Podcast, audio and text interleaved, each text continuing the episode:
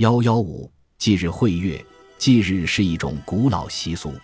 我国古代有迎送太阳的仪式，早在卜辞中就有记载，《尚书·尧典》有“宾日于东，见日于西”的记录。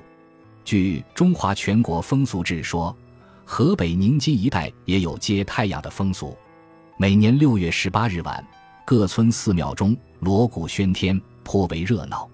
村庄老年妇女集成一会，于是晚住庙中念经诵佛，直至天将明之时，排列供案，燃烛焚香，向东致祭，指太阳出来时止。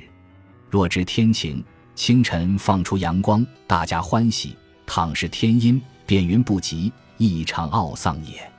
此俗与远古的宾日仪式一脉相承。人们最初未知天体运动规律，恐太阳落山后不再出来，所以要祭祀，要接太阳，并且忌讳揭示天阴。如今各地日食禁忌也体现了这一观念。周礼的注解认为，日食是阴侵阳，即大臣冒犯国君所致；而月食是阳侵阴，即国君暴虐大臣所致。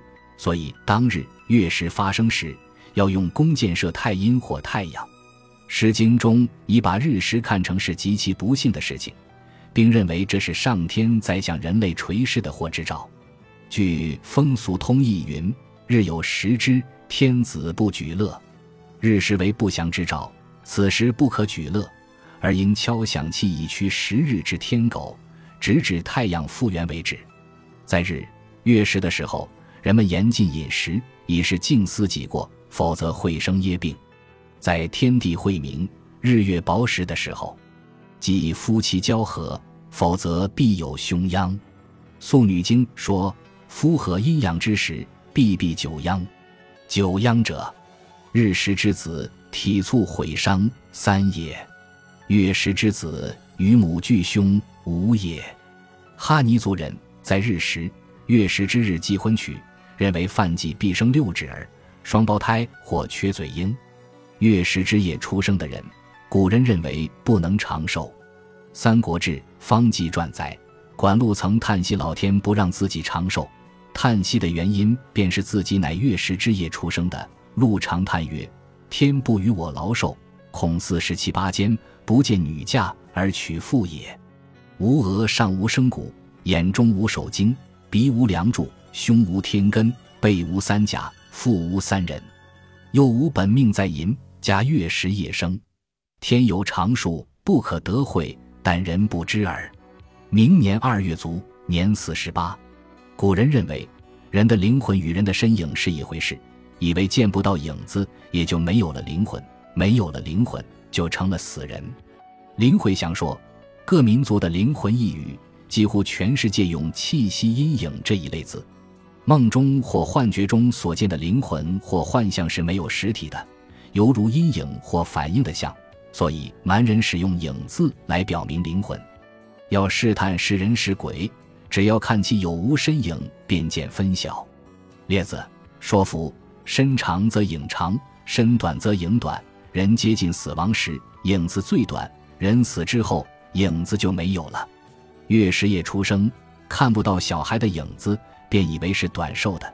古人五月不上屋，就是因为此时太阳直射北半球，人的影子是最短的，最短的影子容易使人想到很短的寿命，故甚忌讳之。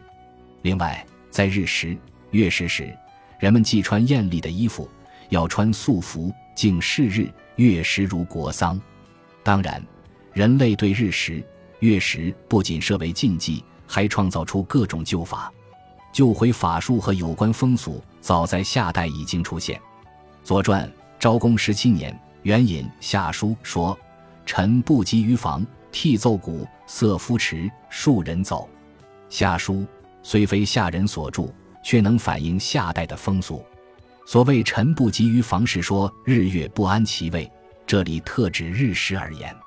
每当日食发生，芒月时一其擂鼓，官吏驾车疾驰。数人发疯似的狂奔，鼓声、马蹄声、脚步声与震天动地的嘶喊声汇成一片。这种旧日方式是中国古代常见的鼓噪驱邪法的雏形。他试图用各种声音造成一种雄壮的气势，威逼天上恶魔把太阳吐还给人间。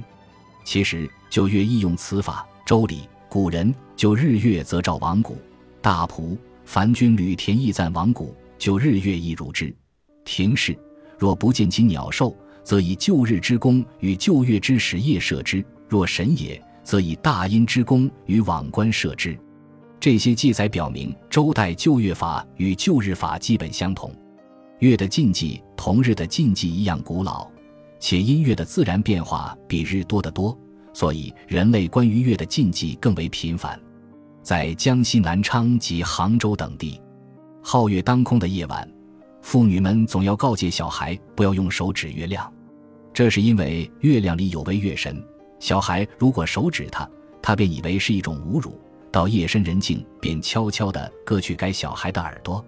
小孩犯忌后，恐他割耳的话，必得示意至成地，向他唱道：“月光爷爷，莫怪，你拿耳朵还给我，我拿刀子还给你。”这一不能手指月亮的禁忌，表面上是因为月牙像一把弯刀，当月亮遭小孩侮辱时，就会割下小孩的耳朵。其实这是远古的月神崇拜的遗存。